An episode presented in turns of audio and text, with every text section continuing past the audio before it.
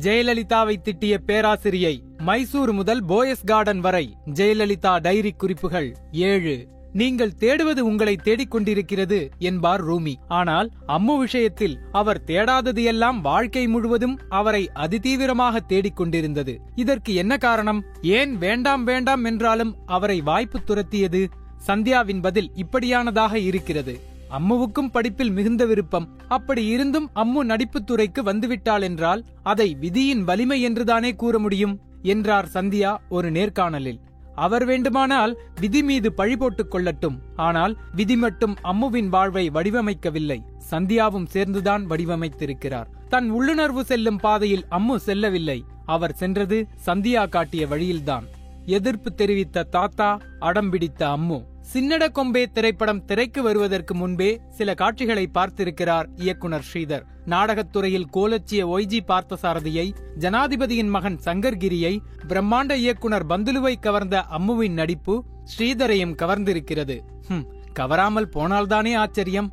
ஆன்மாவிலிருந்து கலையை வெளிப்படுத்துபவரை யாருக்குத்தான் பிடிக்காமல் போகும்? சந்தியாவை அணுகுகிறார். நான் எடுக்கப் போகும் வெண்ணிற ஆடை படத்தில் அம்முதான் கதாநாயகி உங்களுக்கு சம்மதமா? என்று கேட்கிறார் அந்த சமயத்தில் உச்சத்தில் இருந்த ஒரு இயக்குனர். மறுக்க விருப்பமில்லைதான். இருந்தாலும் ஒரு சிறு குழப்பம். தனக்கு வேண்டப்பட்டவர்கள் எல்லாரிடமும் கேட்கிறார். இறுதியாக தன் அப்பாவிடமும்.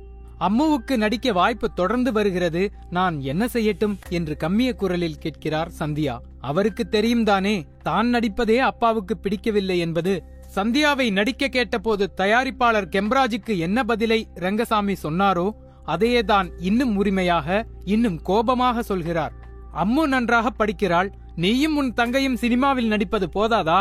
அம்முவையும் ஏன் சினிமா துறைக்கு இழுக்கிறாய்? என்றார் காட்டமாக. ஆனால் சந்தியா முன்முடிவுடன் தான் இந்த கேள்வியை கேட்டார். ஆம் அவர் முன்பே முடிவு செய்துவிட்டார் அம்முவை தொடர்ந்து நடிக்க வைப்பது என்று.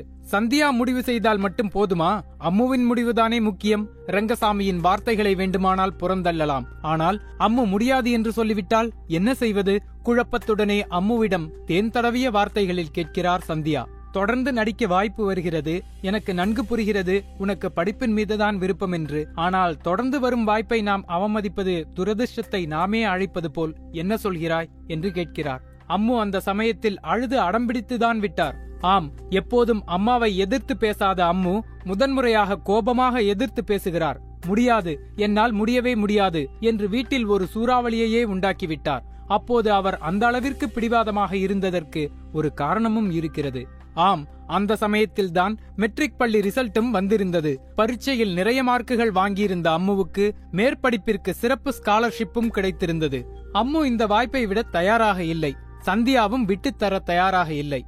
அம்மு ஒரு முடிவுக்கு வருகிறார். ஏன் இரண்டு குதிரைகளிலும் ஒரே நேரத்தில் பயணம் செய்யக்கூடாது? செய்துதான் பார்ப்போமே. மேற்படிப்பை தொடர்ந்து கொண்டே சினிமாவில் நடிக்க முடிவு செய்கிறார். அதற்கு சந்தியாவும் சம்மதிக்கிறார். இப்படியாகத்தான் மேற்படிப்பை கை கழுவினார்.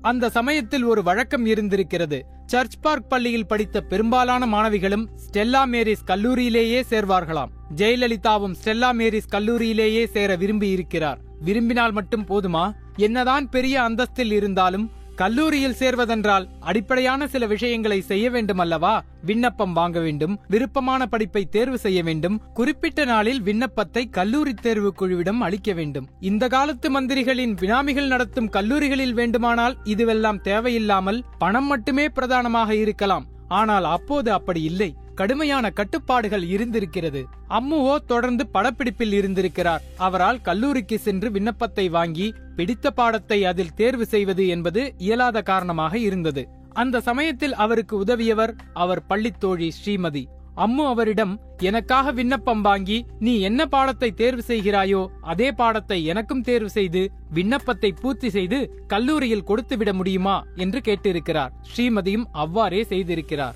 கல்லூரியில் இடம் கிடைக்கிறது. ஆமாம் முதல் மதிப்பெண் எடுத்த ஒருவருக்கு எந்த கல்லூரி தான் இடம் தர மறுக்கும்? கல்லூரி திறக்கிறது. ஒரு நாள் சுசீலா மேரி என்ற பேராசிரியை பாடம் எடுத்துக் கொண்டிருக்கிறார். படப்பிடிப்பிலிருந்து நேராக கல்லூரிக்கு வந்த அம்முவின் கைகளில் எந்த புத்தகமும் இல்லை. அந்த பேராசிரியைக்கு அம்மு குறித்து எதுவும் தெரிந்திருக்கவில்லை. கண்டிப்பான பேராசிரியையான அவர் அம்முவின் கைகளில் எந்த புத்தகமும் இல்லாததை பார்த்து கடும் கோபமடைந்து சில கேள்விகளை கேட்டிருக்கிறார். அம்மு அமைதியாக நிற்க அந்த பேராசிரியை அம்முவை பார்த்து பொம்மை மாதிரி ஆடை உடுத்துவதற்கா கல்லூரி வருகிறாய்? என்று கடும் கோபமாக எரிந்து விழுந்திருக்கிறார். அம்முவுக்கு சங்கடமாகிவிட்டது. அமைதியாக வகுப்பில் அமருகிறார். நல்ல வேளையாக சிறிது நேரத்தில் மதிய உணவு இடைவேளை வருகிறது. அப்போது வீட்டிற்கு சென்றவர் பின் எப்போதும் கல்லூரிக்கு திரும்பவே இல்லை. ஸ்ரீமதி அம்முவை சந்தித்து என்ன ஆனது? ஏன் கல்லூரிக்கு அதன்பின் வரவில்லை? என்று கேட்டதற்கு என்னால் அது போன்ற ஒரு இறுக்கமான இடத்தை சமாளிக்க முடியாது என்று நினைக்கிறேன் என கூறியிருக்கிறார் அம்மு. சரி வேறு ஏதாவது கல்லூரியில் சேர் என்று ஆலோசனை வழங்கிய ஸ்ரீமதியிடம் இல்லை எந்த வேலையும் என்னால் அரை மனதுடன் செய்ய முடியாது இனி நடிப்புதான் என்று முடிவு செய்துவிட்டேன் என கூறியுள்ளார். அவர் ஜெயலலிதாவாக புகழ் பெற்ற பின் அவர் அளித்த ஒரு பேட்டியிலும் இதை நினைவு கூர்ந்து சிறு விஷயத்திற்கும் முழுமையான உழைப்பை கொடுக்க வேண்டும் என்று நினைப்பேன். அது என் வீட்டு நாய்க்குட்டியை குளிப்பாட்டுவதாக இருந்தாலும் கூட அங்கு பாதி இங்கு பாதி என்று என்னால் பயணிக்க முடியவில்லை என்று குறிப்பிட்டுள்ளார். இப்படியாகத்தான் மேற்படிப்பு குறித்த அவரது கடைசி நம்பிக்கையும் தகர்ந்தது.